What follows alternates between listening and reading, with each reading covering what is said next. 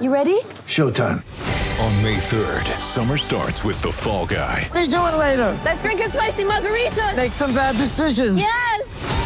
Audiences are falling in love with the most entertaining film of the year. Fall guy. Fall guy. Fall guy. That's what the poster said. See Ryan Gosling and Emily Blunt in the movie critics say exists to make you happy. Trying to make it out? Nope. Because I don't either. It's not what I'm into right now. What are you into? Talking. Yeah. The Fall Guy. Only in theaters May 3rd. Rated PG-13. He's on, uh, is it crunch time on Saturday afternoons? You, you hear this, man? I'm sure it is. Adrian Proszenko, Sydney Morning Herald Chief Rugby League reporter. Thanks for joining us for your very first time on Sports Day. Uh, now, how are you, mate? Hello, guys. Thanks for having me. Uh, is there a bit of a softening up period on debut or straight into it? Straight into it. What nationality is the surname Proszenko? Well, it is some Russian background there. Actually, Wow. So, Okay. yeah. Interesting. Mm, So, yeah, so, uh, it- yeah, a, a little bit from everywhere. So my mum was born in China and my dad in Germany, and yeah, so uh, yeah, there's, there's a bit of a mix there. Hey, um, it's got some breaking news coming through, Adrian, and I'm sure you might be aware of this as well. Angus Crichton to take an indefinite break after bipolar diagnosis. Interesting. Yes, there's been yeah, sort of a lot of concern about Angus, and um, probably a, a fair bit of scuttlebutt and misinformation as well. Angus has gone to a number of specialists um, in recent days in order to sort of deal with um, yeah his health issues and condition, and um, Angus Crichton's father Charlie has provided um, you know the Herald and, and Channel Nine with a statement um, in which he said yes, he is dealing with um, you know bipolar disorder. He's been sort of officially medically diagnosed, um, and you know the Roosters are giving him all the time and space that he needs to work towards a, a recovery. Um, they don't know when he's going to be back. Um, you know, but um, they've already got a few players in doubt for the start of the season. There's a, a fairly hefty um, injury list, and hopefully some of those big names will be on board. We know that Luke Keary, uh, you know, hopefully coming back from a head knock. Joseph Suaalii also. A couple of others have got some niggles. Angus Crichton won't be there for round one for their historic game against the Dolphins, which um, has been scheduled- because of uh, Arthur Beetson's uh, association with both clubs uh, back in the day. Uh, but you, we wish Angus Crichton all the best. He, you know, he's going to get some, some good help, and the Roosters are, are pretty good at looking after their own. Adrian, yeah, they are very good actually. They're one of the best in the in the competition. Um, when did he start? He and his loved ones start identifying there was some concerns. Was it when he returned from the World Cup? I think I think that some of this stuff, um, you know, I, I don't don't want to go into his, his Yep. sort of uh, private life and his personal sort of stuff, but I, I think there was a bit of concern for him after the World Cup. He did some travelling after that, and I think it, it you know there were a, a couple of sort of triggers for him. Um, it sought him to go out and, and seek some help, which he's gotten. Uh, he's in good hands now, and you know, hopefully we'll see him back uh, playing for the Roosters soon. Yeah. Um, but you know, obviously not before he's ready ready to go. I can be accused of yelling at clouds, Adrian, but I, I'm. Happens I, a men- I mentioned off the top of the show today. I can't believe that we are not having a launch for the 2023 NRL season. I reckon this is poor at best. Uh, I want to know. There's two Yeah, reasons. it's a, it, it's a disgrace. It's an absolute disgrace, and it's unfair on the fans. You know, we're used to having an NRL launch. We get great media out of it. Um, A lot of the fans don't attend, but yeah, I know they don't, but we see it. We see it online. We see it on the news, and it gets us pumped to go. You know, here we are, and we see the NRL ad normally comes off the back of it, and it gets us excited about the season. I, I want to know, uh, and a question without notice. Here we are, sitting one week out from the launch of the greatest game of all's 2023 season. We still don't have an agreement between the RLPA and the and, and the NRL or the Australian Rugby League Commission. Who's holding this up? yeah. Well, both parties are to blame for this. And, and look, you, you talk about the season launch. I mean, for myself personally, it's sort of almost a, a symbolic marker in the ground that announces that the cricket's over, the tennis is over, and this is league season. And basically, the NRL is going to dominate the news cycle until the end of September and even into October. And look, the players won't care that it's cancelled. To be honest, it's it's probably a, a bit of a chore uh, for them in terms, particularly those ones that have to travel from interstate in order to just hang around for a couple of hours and do a couple of media interviews and, and deal with sponsors, etc. And for the NRL, they'll probably save a few hundred thousand dollars. But I think that the damage to the game is just it's just embarrassing. It looks amateur, and you know, for us, we're rusted on rugby league fans. Know, we engage in the NRL news cycle and everything that's happening. But if you're a, a casual observer or, or, not really in the into the NRL, you sort of think, well, they can't even get an NRL season launch done, and, and they can't even get a, a collective bargaining agreement done. And look, hopefully, um, you know, we will get something done before round one. Uh, Andrew Abdo and Quinton Newton, at, at some point we'll do a deal.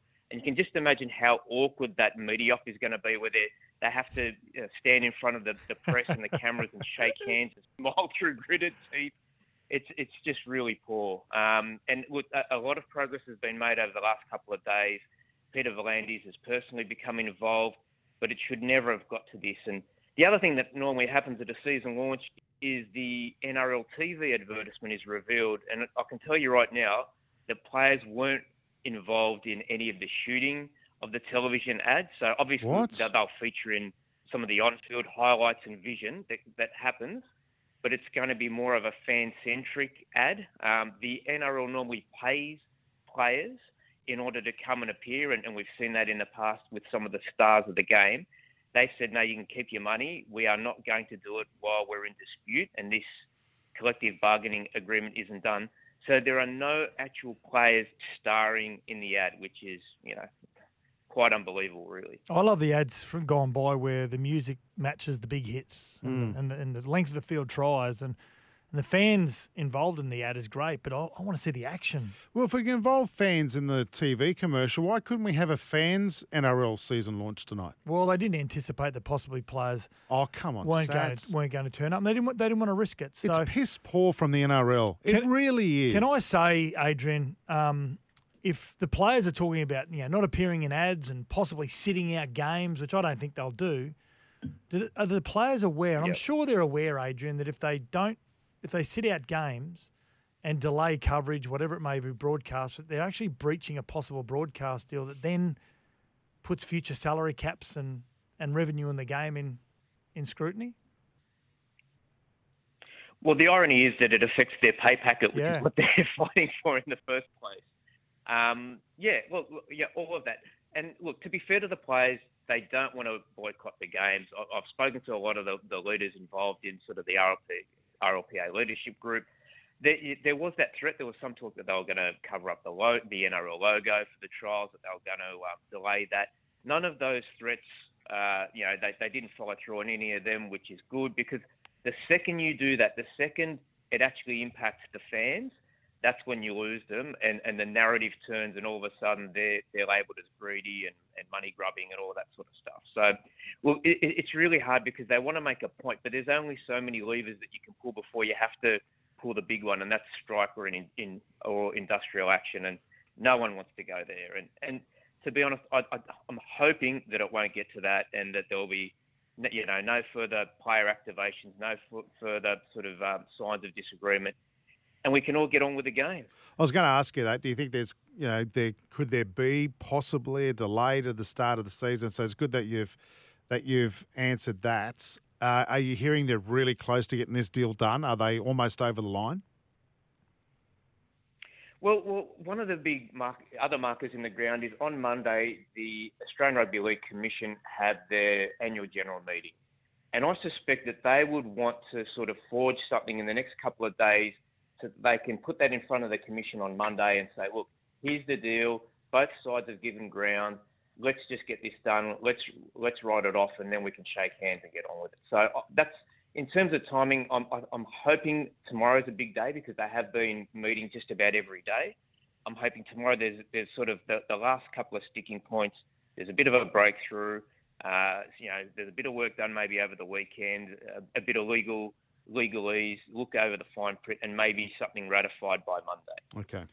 Just quickly, uh, Adrian, before we let you go, um, we know there's playing conditions they're negotiating at the moment, mostly with the NRLW, retirement funds, whatever it may be. Could you educate me, uh, and whether you know enough about it at the moment? Is that is there any discussion around what's going on with regional rugby league and and junior rugby league, the grassroots, as part of the CBA, or is or is that not discussed at RLPA level?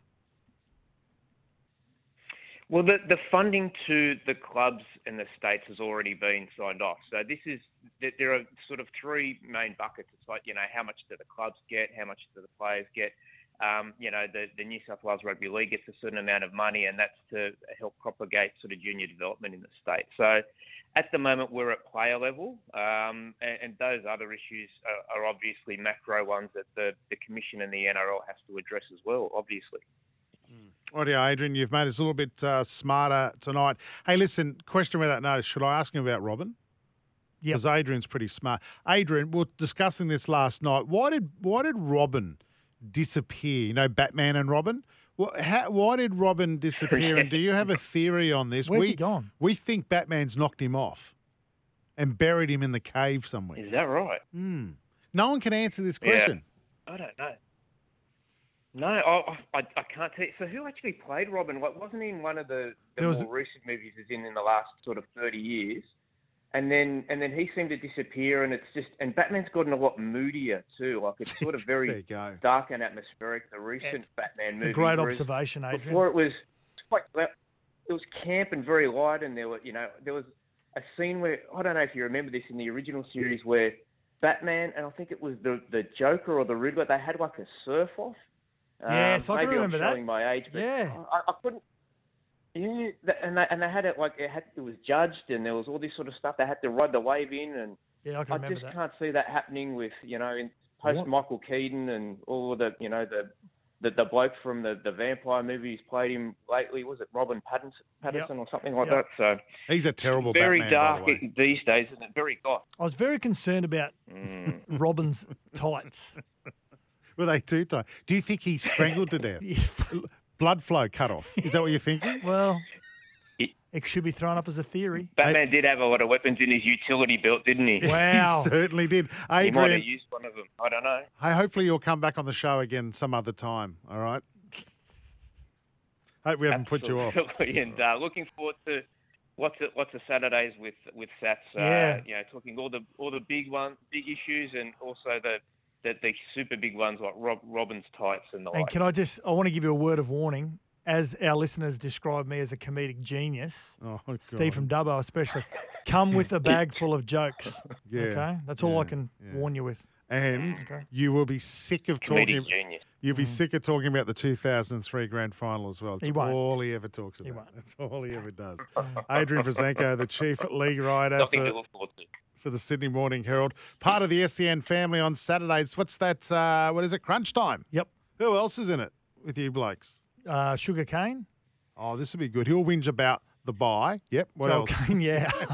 um, and uh, uh, Steve O'Keefe. I'm going to do that on the first episode. I'm going to I'm going to Just raise it. go, What, what do you think of the bye? Why, now why is Dragons like getting two points for the bye? Why? Oh, watch him go off. Wow. He's only done it the last 20 years. So, oh, Sock's in there too. Fox in there as well. He's struggling. He's just sold a property in far north coast of New South Wales for a million bucks. So Okay. hit him up for a loan, boys. Mm, All right. It was in the paper today. I saw, well, not in the paper. I saw it Looking online today. mm. So he's loaded. So there's the rich one, Yep. and then there's Joel whinging about getting two points for the bye. Yeah. Should be a good show. Adrian, thanks for your time tonight on Sports Day. Thanks, guys. See ya. See you, mate. Now, that wasn't Adrian from Rouse Hill. No, that's No. Adrian, the Sydney Morning Yeah, yeah, Herald yeah. chief rugby league reporter.